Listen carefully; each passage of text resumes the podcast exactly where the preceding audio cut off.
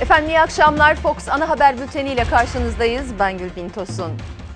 Sakarya Hendek'teki havai fişek fabrikasında pa- fabrikasındaki patlamada hayatını kaybedenlerin sayısı 7'ye yükseldi. Soruşturma kapsamında son olarak gözaltına alınan güvenlik uzmanının ifadelerini aktaracağız birazdan. Öğrendiğinizde şaşıracaksınız, üzüleceksiniz. Belki de bu kadarı da olmaz artık diyeceksiniz. CHP'li vekillerin temelini bile bulamadığı ancak 3 yıl önce temel atma töreni yapılan Çankırı Devrez Barajı'na ne oldu? Aktaracağız. Emeklinin gözü kulağı Kurban Bayramı ikramiyelerinde. Emeklinin merakı ikramiyelerinde artış olup olmayacağında ve ne zaman yatacağında. Bu başlıklar ve daha fazlası birazdan ama önce koronavirüs gündemi diyoruz. Sayın seyirciler son açıklanan koronavirüs tablosuyla endişeler dinmedi. Hala günlük vaka sayısı binin üstünde. Yoğun bakımdaki hasta sayısında da artış sürüyor. Uzmanlara göre Türkiye güvenli sınırdan çıktı. Özellikle de bazı illerde vaka sayısındaki artış fazla.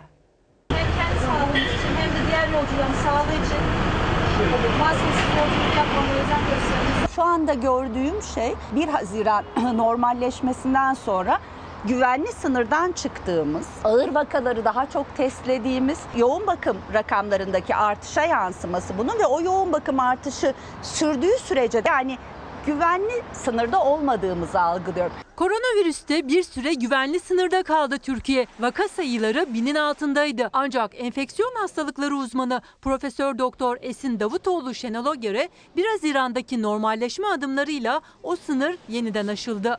O adımların virüs tablosuna yansımaya başladığı 12 Haziran'dan bu yana günlük vaka sayısı hep binin üstünde. Son tabloda da 1148.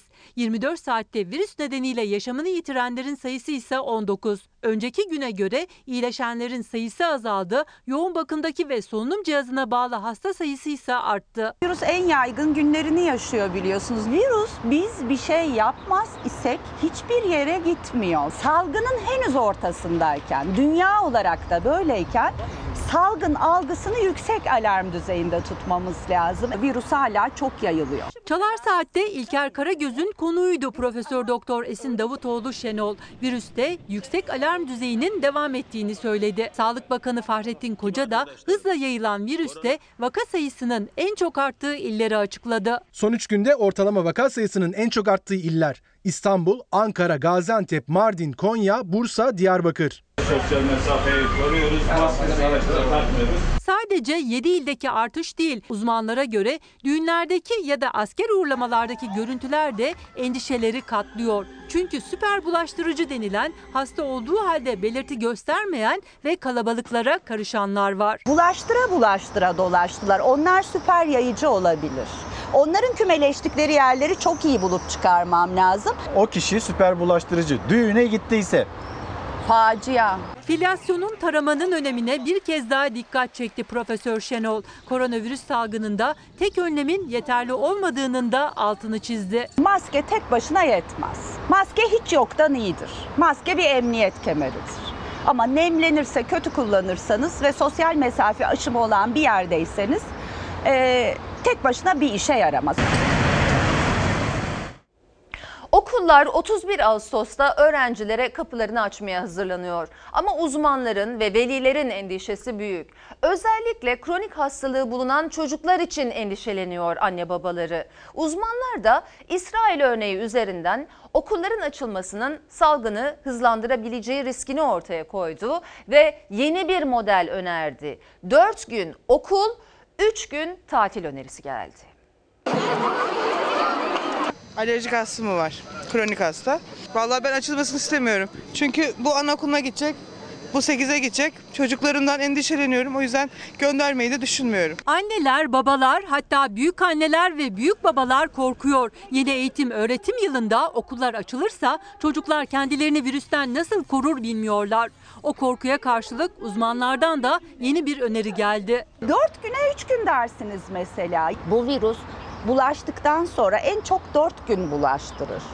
Ve en çok e, hastanın bulaştırıcı olma potansiyelinin olduğu dördüncü günde test pozitif çıkar. Okulumuzda 40'ar kişilik sınıflar en az. e, 4 gün 40 çocuk giderse bir şey değişmez, fark etmez. Ama o çocukları bölerlerse yarıya, bir de artı e, ikili eğitime tekrar başlarsa olabilir. Onar onar çocuk alırlarsa ama öğretmen nasıl yetişecek onu bilmiyorum. Enfeksiyon hastalıkları uzmanı Profesör Doktor Esin Davutoğlu Şenol'dan geldi öneri. Okulların ne kadar yüksek risk taşıdığını da İsrail örneğiyle anlattı. Okullar açıldıktan 15 gün sonra öğrenciler ve öğretmenler yeniden karantinaya alındı İsrail'de. İsrail birinci dalgayı bitirmeyi başaran nadir ülkelerden biriydi neredeyse. Okulları açı- açtıktan iki hafta sonra, bakın iki hafta sonra yansır zaten olup biten. İki hafta sonra okul kaynaklı kümeleşmeler halinde salgınlar başladı. O grafikte de ikinci pik okulların açılmasıyla ilgili. Milli Eğitim Bakanlığı okullarda yüz yüze eğitimin 31 Ağustos'ta başlayacağını duyurdu. Ancak uzmanlar kadar veliler de tedirgin. Açılmasa biraz gecikse daha iyi olur. Ama her iki salgın devam ediyor. Korkuyoruz çünkü biz büyükler kadar anlamıyorlar ki korona nerede nasıl geçinecek. Anne babalar endişeli. Birinci endişe salgın. İkinci endişe ise çocuklarının eğitiminin geri kalması. E, Yollasak bir türlü, yollamasak bir türlü. E, Gönlümüz tabii ki çok geri kalıyorlar ama öbür türlü de e, yollayınca da aklımız kalıyor. En çok da çocuğunda kronik hastalık olanlar ya da çalıştığı için çocuğunu büyük annesine, dedesine bırakmak zorunda kalanlar endişeli. Anneanneye gidecekler. Sonuçta evde yaşlı biri var yani. Bu da büyük bir risk. Evde yaşlılarımız var hani. O yüzden salgın bizi tabii ki korkutuyor. Ee, Büyük astımı var ama e, şu an için iyi gidiyor. Eşim hasta, e, daha önce de böyle bir ameliyat geçirdik. O yüzden biz çok böyle korkuyoruz yani Allah korusun bir şey olacak diye.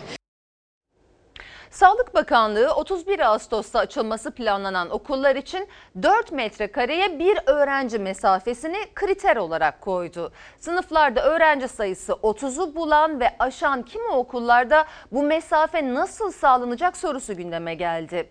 Eğitimciler örneklerle itiraz etti. Çünkü olması gereken kriterlere göre 40 metrekarelik bir sınıfta 10 öğrencinin eğitim alması gerekiyor. Ders başlıyor. Okullarda en az 4 metrekareye bir kişi düşecek şekilde personel ve öğrenci planlaması yapılmalı, içeriye alınması gereken kişi sayısı buna göre düzenlenmeli. Sınıflar 36 metrekare ile 40 metrekare arasında değişiyor. Bu durumda 10 öğrenci bir sınıfa yerleştirmeniz gerekiyor. Onları da çapraz oturtmanız gerekiyor. Peki 36 kişilik sınıflarda nasıl yapacaksınız bunu? Bu mümkün mü? İşte bu soruya yanıt arıyor eğitim camiası bir taraftan da tartışıyor. Çünkü milyonlarca öğrenci sağlıkçıların virüsün en yaygın günlerini yaşıyoruz uyarısının gölgesinde ilk ders dili için geri sayıma geçerken Sağlık Bakanlığı sosyal mesafeyi korumak için 4 metrekareye bir kişi düşecek şekilde düzenleme istedi. Sağlık Bakanlığı'nın açıkladığı rehbere göre öğrencilerin hem kendi hem de öğretmenleriyle arasında 1 metrelik sosyal mesafe olacak. Bunun içinse tam 4 metre kareye bir öğrencinin düşmesi gerekiyor. Bunu sağlayabilmek içinse öğrenciler işte bu şekilde çapraz oturacak. Bu kılavuzun uygulanma koşulları yok Türkiye okullarında.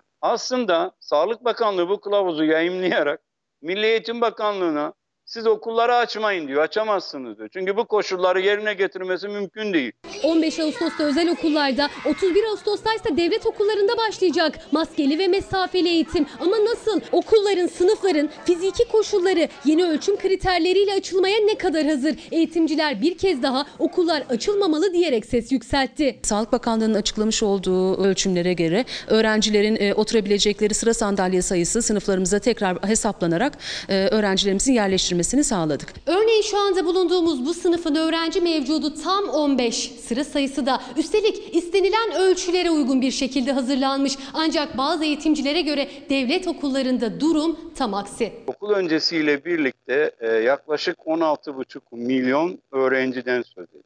Bu rakamlara bakıldığında 520 bin civarında devletin e, okullarında derslik var. Ortalama sınıf mevcutları 20'den başlıyor 36'ya kadar çıkabiliyor. Devlet okullarının bir yana özel okulların bile sağlama olanağı yok. Şu an yayınlanan rehber sadece kağıt üzerinde bir açıklamadan ibaret. Okulların gerçekliğine baktığımızda belirtilen oranın korunması mümkün değil şu anda. 40 metrekarelik bir sınıfa ancak 10 öğrenci yerleştirebilirsiniz. Eğitimciler 40 ve üstü öğrenci mevcudu olan Anadolu liseleri içinse ayrı bir sayfa açtılar. Yoğunluğun bu yıl daha da artacağını hatırlatarak. 9. sınıflara her yıl olduğundan daha fazla yani 480 bin ile 500 bin arasında ilave öğrenci gelecek. Ben düşünüyorum laboratuvarları, paneleri bile derslik yapsanız bunu sığdırmanız mümkün değil. Veliler de öğrenciler de eğitimciler de yeni bir formülle planlanacak yeni bir eğitim takviminin açıklanmasını bekliyor. Polisin yazdığı sokağa çıkma yasağı cezasını mahkeme iptal edince yeni bir tartışma gündeme geldi. Polis ceza yazabilir mi, yazamaz mı? Hukukçulara göre polis ve jandarmanın böyle bir yetkisi yok. Tartışma üzerine Emniyet Genel Müdürlüğü de açıklama yaptı. Açıklamada ceza için polisin yazdığı tutanağı valiliğin ya da kaymakamlığın onaylaması gerektiği hatırlatıldı. Benim maaşım o kadar yok. sokağa çıkma yasağı ve maske takma zorunluluğuyla ilgili esasında anayasa dayanağında yetersizlik var. E, yasa dayanağında da hakikaten bir netlik yok. Adana Altı Suç Ceza Hakimliği bu idari para cezasını kaldırdı ve iptal etti. Sokağa çıkma yasağını yargıya taşıdı, mahkeme cezayı iptal etti. Kararın emsal olacağı, polisin ceza kesme yetkisi olmadığı tartışmaları patlak verdi. Emniyet Genel Müdürlüğü'nden açıklama geldi. Tutanağın mülki amire onaylatılmadan ilgiliye tebliğ edilerek teslim edildiği ve bu şekilde mahkemeye taşındığı anlaşılmıştır. Bu tür usul eksikliklerinin yapılmaması konusunda tüm personel uyarılmıştır. İdari para cezasını kesme yetkisi poliste veya jandarmada yoktur.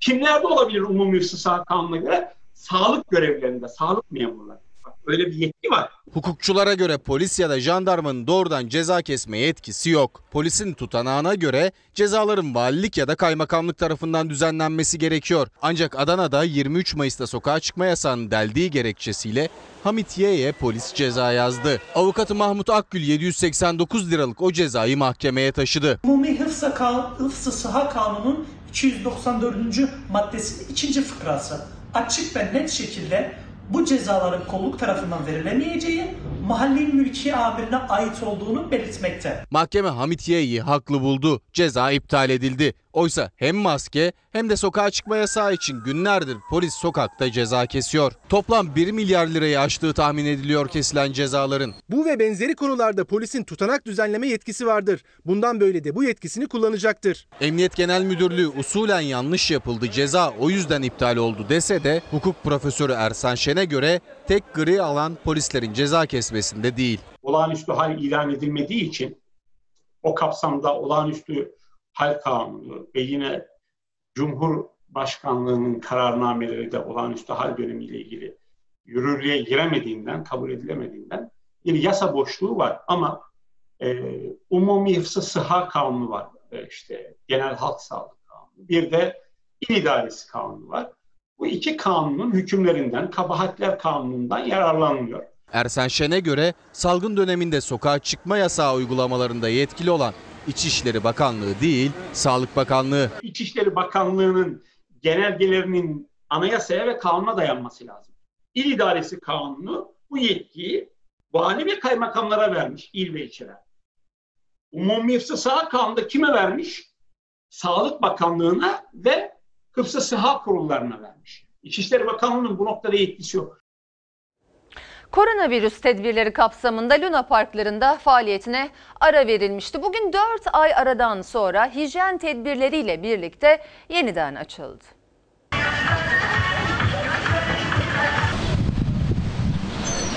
Gondolla siftah açtık işte bakalım. çok özledim. evet maskeliyiz. Biz en çok sesleri duymayı özledik. Çocuk cıvıltıları mı? Aynen öyle. Çocukların da işletmecilerin de özlemi sona erdi. Maskeyle, sosyal mesafeyle, hijyen tedbiriyle Luna Parklar 4 ayın sonunda yeniden kapılarını açtı. Çocuklar soluğu Luna Parklarda aldı ama nefes alabilmesi eskisi kadar kolay değildi. Maskemi takıyorum, kolonyayla geziyorum. Maskeyle Luna Park'a gelmek nasıl bir duygu? Kötü. Neden? Ya zor nefes alınıyor. Normalleşme süreci kapsamında tematik parklar ve luna parklar kapılarını açtı. Maskesiz ve sosyal mesafe kurallarına uymadan luna parklara girmek artık yasak. Burada da koronavirüs önlemleri uygulanmaya devam edecek. Her oyuncak ve alete binmek isteyenler için 5 dakika kuralı var. 5 dakika içerisinde dezenfekte işlemleri tamamlanacak ve bir sonraki ekip daha sonra oyuncakları kullanabilecek. 5 dakika aralarımız var. O 5 dakika aralarda dezenfekte işlemi uygulayacağız. Her insan kullandığı için yani daha dikkat etmemiz lazım. Her türlü tedbir alındı Luna Parklarda ama gişelerde yine nakit para geçerli olacak. Gişe memurları dezenfektan kullanmaya devam edecek. Maskeleri yüzünde olacak ama biletler elden teslim edilecek. Yanımıza kolonyayla elleyeceğiz, sileceğiz herhalde ellerimizi artık. Dikkat edeceğiz bundan sonra. Sosyal mesafeye uyabiliyor musun? Şu an uyamıyoruz. Şimdi oyuncağa bineceğiz, korku tüneline bineceğiz. Yani yan yana oturuyoruz. Aynı aileden olmayanlar yan yana oturamayacak. Çarpışan arabalarda da yardımcı pilot aileden değilse koltuk boş kalacak. Ancak daha ilk günden kuralları çiğneyenler vardı. Biliyor muydunuz bugün açılacağını? Yo şans eseri biz de AVM'ye uğradık. Bir bakalım dedik açılmış işte. Biz de o heyecanla 3 aydır burada sıkılıyorduk. Direkt koşalım dedik. 1 Temmuz'da zaten direkt internet kafenin ilk müşterisi biz olduk. Ondan sonra geldik işte buraya AVM'lere geziyoruz şimdi bakalım yavaş yavaş gece gece geziyoruz. Artan vaka sayılarına her gün gelen acı haberlere rağmen kalabalıklara girmekten çekinmeyenler açık hava diye Luna Parkların yolunu tuttu. Ancak hem orada hem de kapalı olan oyun alanlarında çok dikkat edilmesi gerekiyor. Makine Mühendisleri Odası'na göre oyuncakların bakımı, dezenfeksiyonu düzenli yapılmalı. Kapalı alanlardaysa tehlike çok daha fazla. hiçbir mekan, kapalı mekan pandemi şartları düşünülerek tasarlanmamış ve benle buralara giderken çok dikkatli olmak zorundayız. Peki dünyada durum ne? Normalleşme adımları atan birçok ülkede vaka artışı hızlandı. Hindistan, İsrail ve Balkan ülkeleri artan vakalarla boğuşurken Çin'den ölümcül bir hastalık haberi daha geldi. Normalleşme sonrası Hindistan'da vaka artışı rekor kırdı. İkinci dalga salgınının başındaki İsrail'de yeni önlemler gündeme geldi. Çin'de Covid-19'un ardından şimdi de kara veba ortaya çıktı. Covid-19'un yayılmasına karşı çare aranırken dünyada can kayıpları 540 bine yaklaştı. Şu ana kadar 11 milyon 550 bin kişi virüse yakalandı. 6 milyon 450 bin kişi de hastalığı yenmeyi başardı. Normalleşme sürecine giren ülkelerde salgın ürkütücü bir tırmanışa geçti. Dünyanın en kalabalık ikinci ülkesi Hindistan'da son 24 saatte vaka artışı yeni bir rekor kırdı. 24 binden fazla kişi de virüs tespit edildi. 700 bine yakın kişinin hastalığa yakalanmasıyla Hindistan dünyanın en çok vaka görülen 3. ülkesi oldu. İsrail'de normalleşme adımlarının ardından ikinci dalga salgınla yüzleşti. Okulların, ofislerin, mağazaların, restoranların ve plajların yeniden açılmasıyla virüs hızla yayıldı. Vaka sayısı 30 bini geçti. Hızlı yükseliş sonrası kabinenin gündeminde yeni önlemler var. Bu önlemler arasında bar, spor salonları ve kültür merkezlerinin kapatılması, restoranlara en fazla 20 müşteri alınması bulunuyor.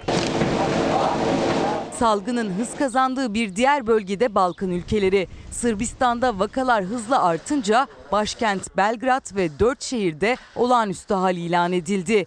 Bir spor salonu 500 yataklı Sahra Hastanesi'ne dönüştürüldü.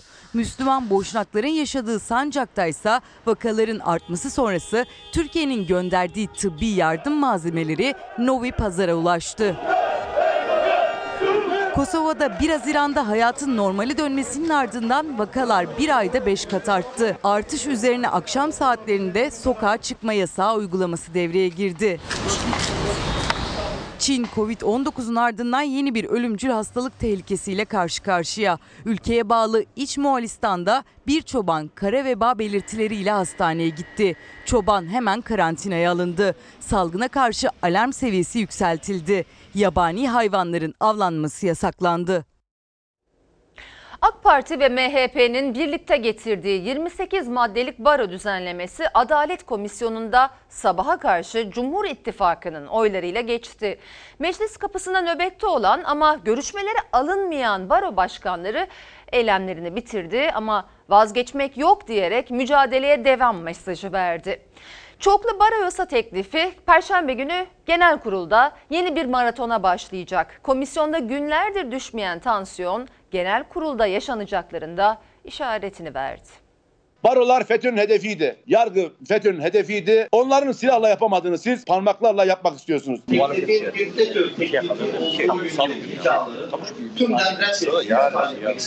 Bu FETÖ projesine hep beraber hayır diyelim. Kabul edenler, etmeyenler kabul edilmiş. Muhalefetin FETÖ projesi eleştirilerinin gölgesinde AK Parti ve MHP'nin getirdiği çoklu baro düzenlemesi Adalet Komisyonu'ndan sabaha karşı geçti. Yasalaşmaya son adım genel kurul süreci başladı.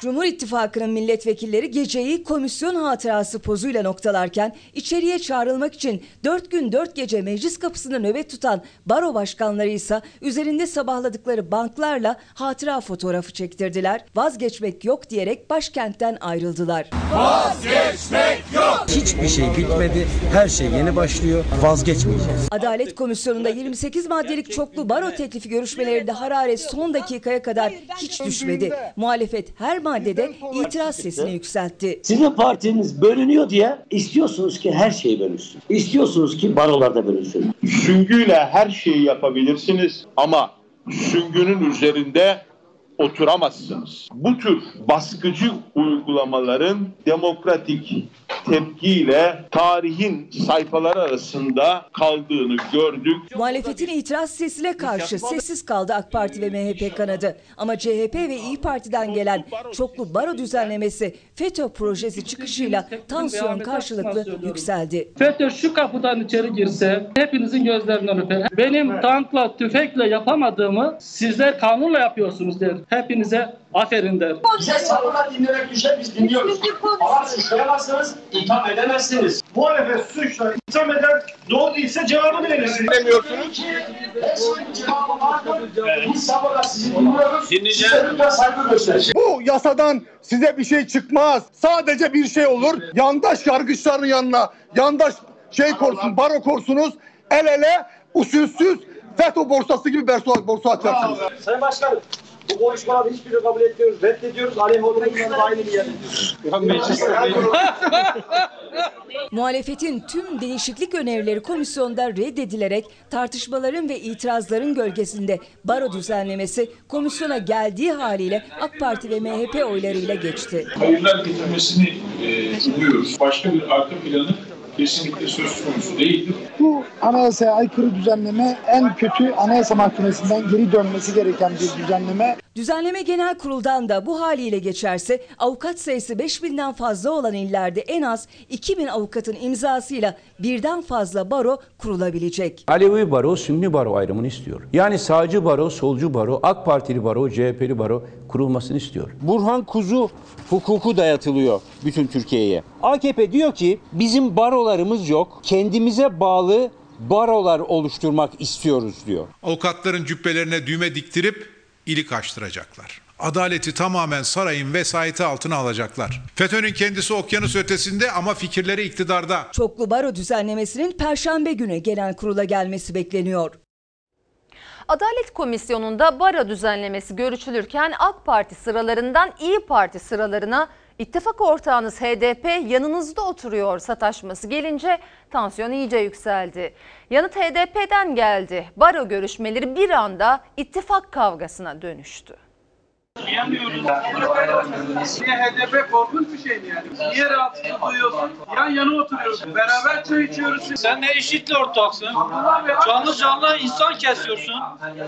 Kesmiyor musun? AK Parti'nin dışında işbirliği yaptığınız patlamasa müfterisin davetçisi. Gel gelin. Aynen sana iade ediyorum. Aynısını. En büyüğü sensin. En büyüğü. En büyüğü sensin. Gündem baro düzenlemesiydi ama bir söz bir kıvılcımla içinde terör örgütlerinin de geçtiği ittifak tartışmasına döndü. Müfterisin davetçisi. Hepinize iade ediyorum. Hepinize. En büyüğü sensin. En büyüğü sensin. Sana ayrılır sana. Hiç kimse partimizi bir terör örgütüyle yan yana alma Ne istediyse verdik diyen siz değil miydiniz FETÖ için?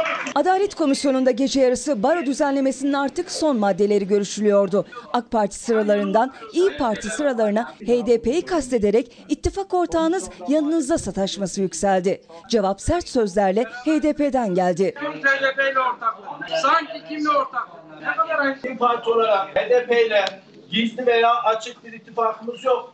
Bunu Yok. kendi sözcüleriniz ifade ediyorlar. Bir siyasi partinin başka bir siyasi partiyle her ne kadar gizleseler de ittifak yapmasından da daha doğal bir şey olamaz. Bunlar bayatladı, bayatladı bunu. AK Parti'nin Millet İttifakı'na yönelik HDP'de ortağınız çıkışına HDP'de AK Parti IŞİD'le ortak deyince komisyonda sinirler gerildi, tansiyon yükseldi.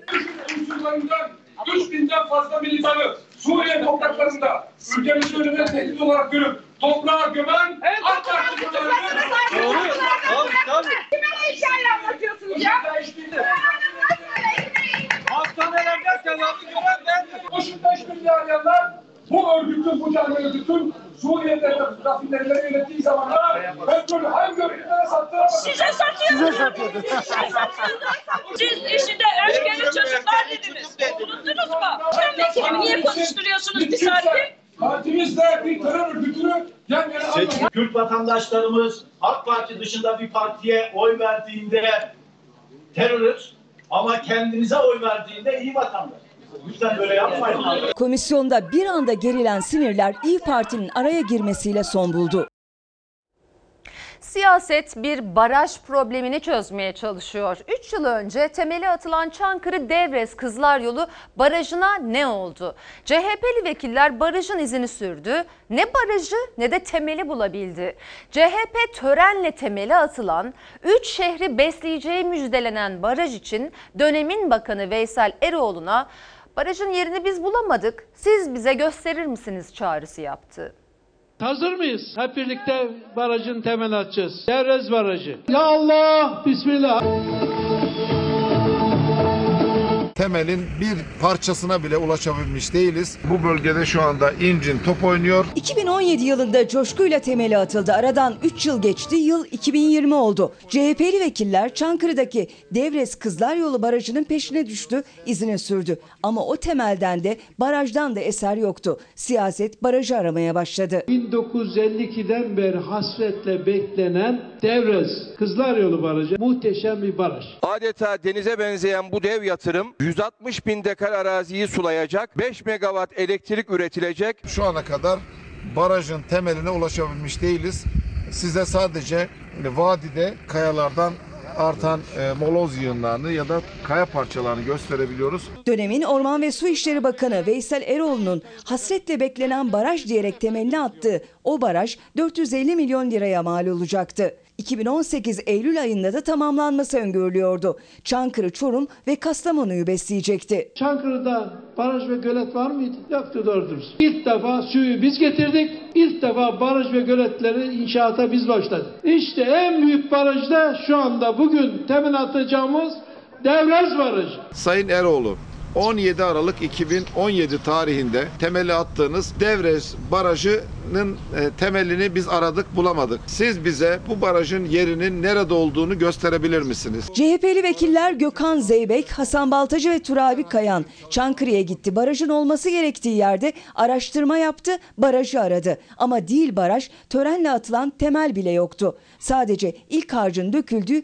poligon duruyordu. Burada temel atıldığı iddia edilmişti. Biz de temeli aradık. Bulabilirsek arabamızın bagajına koyup e, meclise getirmeyi düşünüyorduk. Bölgede e, akarsu kendi yatağında milyonlarca yıl önceden olduğu gibi yatmaya devam ediyor. Devreç Barajı'nı bulamadık. Akıbeti merak edilen baraj için Veysel Eroğlu sessiz. Bilmece'ye dönen barajla ilgili yeni bilgileri ise Tarım ve Orman Bakanı Bekir Pakdemirli paylaştı. 3 yıllık süreçte barajla ilgili tek gelişme isim değişikliği olmuştu. Cumhurbaşkanımızın tensipleriyle Kızlar Yolu ismiyle anılan barajımızı bundan sonra Devres Profesör Doktor Hasan Zuhuri Sarıkaya Barajı olarak anıyoruz. Bundan sonra barajımız yeni ismiyle alınacak. Açıkçası Çankırı'da bu barajın nerede olduğunu bilen e, bir kişiye rastlayamadık. İnşallah yeni isminin bu baraja hız kazandırması temenni ediyoruz. Çünkü 2017 yılında aslında ihalesi yapılmış olmasına rağmen ödenek eksikliği sebebiyle inşasına başlanamadı. İddialar yanıt bekleyen sorular. Yeni ismi sonrası baraj inşaatı başlayacak mı? Gözler bakanlıkta. AK Parti ile Gelecek Partisi arasındaki gerilim tırmanıyor. Cumhurbaşkanı yeni partileri yokluğa mahkum edin demişti. Davutoğlu hem eski defterleri açtı hem güncel politikaları eleştirdi. Erdoğan'a yüklendikçe yüklendi. Ülkemizin çok büyük bir sıçrama sürecinde olduğunu yavaş yavaş herkes kabul etmeye başladı. Hükümetin %13 düzeyindeki enflasyona bakıp her şey çok güzel. Türkiye büyük bir sıçramanın eşiğinde söylemiyle siyaset yapıyor olmasını en hafif tabirle acıklı ve trajik bir durum olarak görüyoruz. Bu defa Türkiye'nin şahlanışını durduramayacaklar. Dış politikayı amigo kafasıyla, ekonomiyi de borsa simsarı aklıyla yönetenler bu felaketler sürpriz değil. Bir ekonomiden yüklendiği bir dış politikadan Erdoğan'la eski başbakan Davutoğlu arasındaki düelloda Gelecek Partisi lideri vites artırdı. Davutoğlu'nun arıza ifadesi yeni restleşmelerin habercisi. Biz bu işte bir arıza var derken boşuna demiyoruz. Arıza tam da sizin ciddiyetsiz ve liyakatsiz bakanlarınızda, milleti hafife alan kibrinizde, milletin aklıyla dalga geçen yalanlarınızda. Arıza sizin ucube cumhurbaşkanlığı sisteminizde. Başbakanlığım döneminde bakanım durumunda olanlar farklı bir şekilde saldırı içindeler. Erdoğan AK Parti'ye yeni partilerle meşgul olmayın, yokluğa mahkum edin talimatı vermişti. Davutoğlu'nun ise her sözü Erdoğan'ı ve iktidarı hedef alıyor. İktidar dünyasında sistematik yolsuzluk, bedavadan yaşama, çalışmadan kazanma mümkündür. Herkes muhakkak bir yerde müdür, başka bir yerde danışman. Maşallah. Hem de aile boyu alıyorlar bu makamları. Faiz düştükçe enflasyon düşer. Faiz düşerse enflasyon düşer ciddiyetsizliği ve hikayesiyle geldiğimiz yer burası. Davutoğlu Erdoğan'ın faiz enflasyon denkleminden sonra geçmiş yıllarda başkanlık sistemi Cumhurbaşkanlığı sistemine geçme gerekçesi olarak birkaç kez tekrarladığı Türkiye şirket gibi yönetilmeli sözlerine de sert çıktı. Benim her zaman bir lafım vardı. Ülkeyi bir anonim şirket gibi yönetmek. Yönetmeniz gereken yerin ismi Türkiye Cumhuriyeti Devleti'dir. Bu devlet asla bir şirket değildir. Şirket yönetmek isteyenler giderler kendi şirketlerinde her türlü riski alır, her türlü akıl dışı oyunu deneyebilirler. Erdoğan'ın sosyal medya çıkışı da iki ismi karşı karşıya getiren bir diğer başlık oldu. Bu tür sosyal medya mecralarının tamamen kaldırılmasını, kontrol edilmesini istiyoruz. Ah ah siz artık sadece kapatmaya alıştınız. Üniversite kapatıyorsunuz, sosyal medyayı kapatıyorsunuz, gençlerin yorumlarını kapatıyorsunuz, Türkiye'yi kapatıyorsunuz. Bir zamanların sokak sokak siyaset yapan, her mekana girip dert dinleyen bir iktidarını şimdi köçe bucak, milletten kaçar bir hale getirdiniz. Davutoğlu Çin ve Rusya ilişkilerinde Kantar'ın topuzu kaçtı derken koalisyon hükümeti ifadesi de dikkat çekti. Şimdi gözler AK Parti'den bu eleştirilere bir cevap gelip gelmeyeceğinde. Sayın seyirciler Sakarya Hendek'teki havai fişek fabrikası patlamasında yaşamını yitirenlerin sayısı 7'ye yükseldi. Soruşturma ise genişliyor. Gözaltı sayısı 4'e çıkarken Sakarya valisi dışarıdan bir saldırı ya da sabotajın söz konusu olmadığını açıkladı. Bu da ihmal iddialarını güçlendirdi. Burada meydana gelen patlamanın herhangi bir şekilde dışarıdan bir müdahale veya saldırı veya sabotaj sonucu meydana gelmediğini tespit etmiş oldular. İhtimallerden biri daha ortadan kalktı. Saldırı ya da sabotaj olmadığı belirlendi. İhmal olasılığı daha da ağır basmaya başladı. Sakarya'daki havai fişek patlamasının ardından aranan son kişinin de kimliği tespit edildi. Yaşamını yitirenlerin sayısı 7'ye yükseldi. Genişleyen soruşturmada gözaltı sayısı da 4'e çıktı. Bütün ihtimaller değerlendiriliyor. Cuma günü Sakarya Hendek'teki havai fişek fabrikasında yaşandı facia. Günlerdir bir işçi aranıyordu. Dördüncü günün sonunda DNA örneğine ulaşıldı. Sahadan elde edilen numuneler var. Onlar da adli tıpa gönderildi. İstanbul Adli Tıpa gönderildi. Orada e, gerekli DNA çalışması yapılacak. Oradan gelecek sonucu bugün itibariyle bekliyoruz. O sonuç geldi. Yaşamını yitiren son işçinin de 42 yaşındaki Ramazan Kor olduğu öğrenildi. Mümin ve muvahhid olduğuna şehadetlik eder misiniz? Faciada hayatını kaybeden iki işçi de son yolculuğuna uğurlandı. Onlardan biri 26 yaşındaki Halis Yılmaz'dı. Hasta olan iki kız kardeşine bakabilmek, tedavi masraflarını çıkarabilmek için canla başla çalışıyordu Yılmaz. Türk bayrağına sarılı tabutuyla Sakarya'nın Erenler ilçesinde sonsuzluğa uğurlandı. Toprağa verilen diğer işçi ise 56 yaşındaki Muhammed Seyfi Çanakçı'ydı. Üç çocuk babası Çanakçı'nın cenaze töreninde Geyve'deydi. Üçüncü günün akşamında gözaltına alınan iş güvenliği uzmanıyla birlikte soruşturmada gözaltı sayısı dörde yükseldi. Fabrika müdürü ve iki ustabaşı adliyeye sevk edildi. Aynı zamanda MÜSİAD'ın Sakarya Şube Başkanı olan fabrika sahibi Yaşar Coşkunsa dördüncü günde de soruşturmaya dahil edilmedi. 7 kişiye mezar olan havai fişek fabrikasındaki patlamada gözler iş güvenliği uzmanındaydı. O da gözaltına alındı. Fox Haber muhabiri Ali Onur Tosun'un ulaştığı savcılık ifadesinde patlamanın nasıl göz göre göre geldiğini anlattı. İşletmede sözüm geçmiyordu. Buradaki tehlikeyi gördüğüm için ben ayrılma gereği duydum. Patlayıcı dolu bir fabrikada belki de sözü geçmesi gereken ilk isimdi. Ancak Sakarya Hendek'teki havai fişek patlamasının yaşandığı fabrikanın iş güvenliği uzmanı tehlikeyi gördüğünü, uyardığını, dinlenmeyince de istifa ettiğini anlattı. AB'nin savcıya verdiği ihmal iddialarını sıraladığı ifadeye Fox Haber ulaştı. Fabrika müdürü olan HAV ile ustabaşı EÖ işçilere daha fazla üretim için baskı yapmaktaydı. Bu nedenle işçiler yanlarına daha fazla malzeme alıyordu. Fabrika müdürünü bu konuda uyardığımda bana biz bu işi yıllardır yapıyoruz sen ne biliyorsun hiçbir şey olmaz diyordu. İş yeri sahibi Yaşar Coşkun fabrika müdürüne gerekli talimatları veriyordu. Müdür HAV de bu talimatları işçiler üzerinde uyguluyordu. Mart ayında burayla ilgili denetim gerçekleştirildi. Patlayıcı bir madde içerdiği sebebiyle. Sakarya'da 7 işçiye mezar olan fabrikada iş güvenliği uzmanı olarak çalışıyordu AB. 22 Mayıs'ta iddiasına göre uyarıları dikkate alınmadığı ve fabrika tehlike saçtığı için istifa etti. Faciada ihbar süresinin dolduğu gün yaşandı. Gözaltına alınan iş güvenliği uzmanı savcılık ifadesinde önüne geçemediğini vurguladığı eksiklikleri bir bir saydı. İşçilerden bana sürekli olarak şikayet gelmekteydi. İşçiler bana burası patlayacak, başımıza bir şey gelecek, bir şey yapın diyorlardı. Yapmış olduğum incelemeler sonucunda her şeyi İş Sağlığı Güvenliği Kurulu toplantı tutanaklarına yazmama izin verilmiyordu. Çünkü benim çalıştığım özel işletme bu şirkette çalışmaya devam ediyordu. Benim gücüm de bir yere kadardı. Yeşil renkli binanın bana ana barut deposu olduğu dahi söylenmedi. Burayı atıl bir bina zannettiğim için hiç denetlemedim. Denetlenecek yerleri bana onlar gösteriyordu. Gücü tükendiğinde istifa etti AB. İddiasına göre patlama göz göre göre geldi. Denetimlerin yetersizliği ve ihmal iddiaları hala yanıt bulabilmiş değil. İş güvenliği uzmanı hala gözaltında. Soruşturma ise sürüyor. Siyasetçileri karşı karşıya getiren en sıcak başlık ekonomideki tablo. İktidarın olumlu açıklamalarına muhalefet partilerinden sert cevaplar geliyor. Ahmet Davutoğlu vatandaşın her 100 lirasının 13 lirası enflasyonla çalınıyor dedi.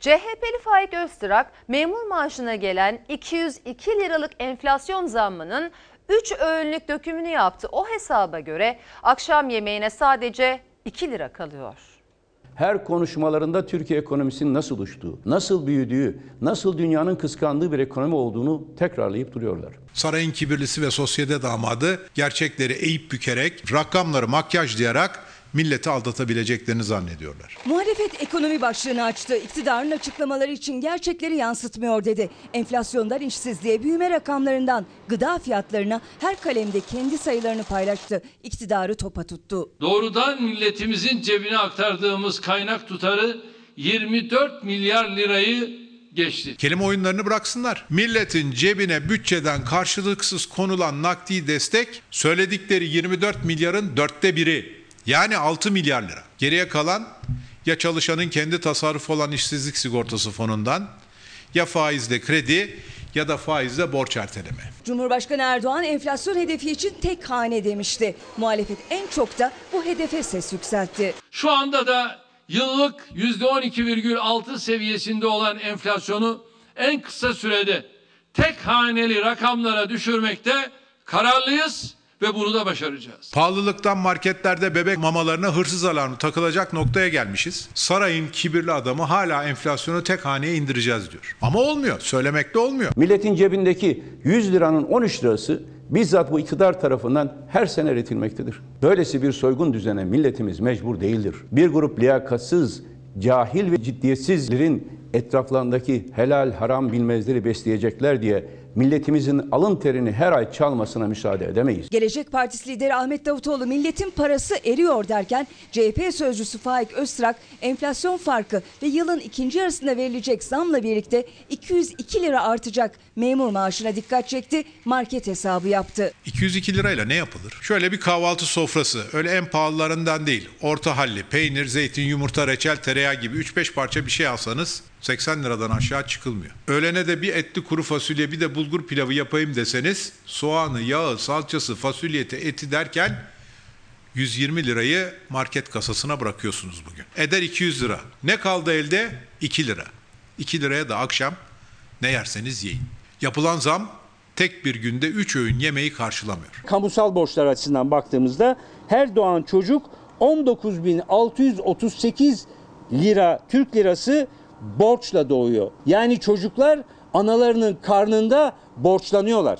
İşte bu ünlü Türk iktisatçısının ve damadının Türkiye ekonomisini getirdiği durum budur. Siyasetin değişmeyen ve en sıcak gündemi ekonomi. İşkur'un kapısını sadece işsizler çalmıyor artık. İşsiz kalmaktan korkanlar da o kapıda. Onlardan biri de defalarca KPSS'ye girmiş 3 çocuk babası Özkan Öztürk. Geçim endişesi büyük. Muhtemelen işsiz kalmanın işindeyim. KPSS'ye ben 4 defa girdim. İş güvencesi olsun düzenli geliri devam etsin diye dört kez girdi kamu personeli seçme sınavına. Üç çocuk babası 38 yaşındaki Özkan Öztürk her defasında 70 puanı da aştı ama yıllardır atanamadı. Salgın döneminde kısa çalışma ödeneğinden yararlanıyor. İşten çıkarma yasağı sona erince işten çıkarılacağı söylendi. Şimdiden İşkur'un kapısını çaldı. Şimdi bakın ben işsiz kalacağım. Ee, çok yakın bir tarihte yani en fazla bir ay içinde işsiz kalacağım. Ben ne yapacağımı düşünüyorum. Üniversiteyi bitirirsem iyi bir işim olur hayali mezun olduktan sonra işsizlikle burun buruna geliyor, işsizlik kazanıyor. KPSS'ye girersem işim garanti olur hayali bu kez atanamıyor ve bir kez daha işsizlikle karşı karşıya kalıyor. Yani iş, iş kurum kapısına sıkışan bir hayal olarak kalıyor. Para yatırıp sınava girelim. Cebimizdeki para gitsin biz gene hayalle yaşayalım. Sadece KPSS'ye girmek yetmiyor. Atanamıyorsunuz. Tamamen bizimki hayalmiş. İstanbul'da yaşayan Özkan Öztürk asgari ücretin biraz üzerinde kazanıyordu zaten. Kısa çalışma ödeneğiyle 1800 liraya düştü geliri. Üstüne bir de iş yerinden işten çıkarma çanları çalmaya başladı. Üniversite okuyan arkadaşlar gencecik zımba gibi delikanlılar işsiz geziyor. Yani şimdi onlar dururken 40 yaşındaki adama kim iş verir? Şimdi bizim için KPSS tek kurtuluş. KPSS olsaydı ve atansaydı ne değişecekti hayatınız? Bu stresi yaşamıyor olacaktım en azından. Yani işten çıkarılma kaygım olmayacaktı. Yaş sınırını aşmadan şansını KPSS'de aradı, olmadı, atanamadı. Mülakatlardan eli boş döndü. Üç çocuğuna ekmek götürememe kaygısıyla şimdiden iş kurum kapısını çaldı. Gelir gideri karşılamıyor. Bir bebek bizi 1 lira. Ben ne yapacağım bilmiyorum. Benim 3 tane çocuğum var. Emeklinin gözü bayram ikramiyelerinde ama 1000 liralık ikramiye yıllardır yerinde sayıyor. Oysa sadece emekli maaşlarına yapılan zam uygulansaydı emeklinin bayram ikramiyesi bugün 1422 lira olacaktı. Bayram ikramiyeleri? Onlar hepten sıfıra düştü. Bir her şeye geldiği zaman 1 liraya alıp götürüyor. Daha çok olsa yolu. Emeklinin geçim derdine ilaç olsun diye veriliyor bayram ikramiyeleri ancak çarşıdaki pazardaki pahalılıkla eridi ikramiyeler. Sadece maaşlara gelen zam kadar bile artırılsaydı bu bayramda ikramiye 1000 değil 1422 lira olacaktı. Oysa ikramiye yıllardır yerinde sayıyor. Emekliler borçla yaşıyor. Yani fazla da bu ay 1000 lira cebime girdi. Onun yeri var zaten. Elektrik, doğalgaz, su. Ne kadar olsa iyi olur, gönlünüz hoş olur. En az 2500 lira maaş kadar. Velev ki oldu. O zaman ne yapabileceksiniz ekstra? Eşimi alırım memlekete giderim yaz tatiline. İlk kez Haziran 2018 yılında verildi emekliye bayram ikramiyesi 1000 lira olarak belirlendi. O tarihten bu yana emeklinin maaşının zam oranını enflasyon belirlemeye devam etti. Haziran 2018'den sonra ilk zammını Temmuz'da gördü emekli. %9,17 idi. Sonraki yıllarda Ocak ve Temmuz aylarında da zamlar devam etti. Son olarak birkaç gün önce %5,75 zam yapılacağı açıklandı emeklilere. Eğer bu zamlar ikramiyeye de yansısaydı 1000 liralık bayram ikramiyesi 1422 lira olacaktı. Benim aldığım maaş beni doyurmuyor. Bu kadar net. Ben emekli oldum. Emekli olduğum günden beri daha ben bir emekli maaşımın ne olduğunu bilmiyorum. Her kuruşun değeri var. Emekli için her bir kuruş çok kıymetli. Çünkü emekli aylıklarına gelen zam, giderlere gelen zam karşısında eziliyor. Bir tek bayram ikramiyesi nefes aldırıyor emekliye. Ancak o da her yıl yerinde sayıyor. Ne kadar olsa mesela bayram ikramiyesi? Ya şimdi şeyin sınırı yok. 1500 olsa iyi olur. Vallahi biraz enflasyona göre artırırlarsa iyi olur. 1500 olsa iyi olur. Emekli de enflasyon farkından fazlasını istemiyor zaten. 1500 lira civarında emekli ikramiyesi hayal ediyorlar. Diske bağlı emekli sene göre ise bayram ikramiyeleri en az asgari ücret kadar olmalı. Bayram öncesi bize reva görülen zam %5.75. Aldığımız zamla geçinemiyoruz. En azından Kurban Bayramı'nda emeklerin az da olsa bir nefes alabilmesi için emeklere verilecek bayram ikramiyesinin asgari ücret tutarında olmasını talep ediyoruz. 1000 lira yeterli değil. İlla ki bir kurban kesmeye kalsa zaten 1500-2000 liradan aşağı kesemez. Şimdi ara zamanı. Efendim Fox ana haber bültenini burada noktalıyoruz. Fox'ta yayın Türk sineması ile devam edecek. Aşk şarkısı ismindeki Türk sinemasıyla. Efendim iyi bir akşam geçirmenizi diliyoruz. Hoşçakalın. Her köşesi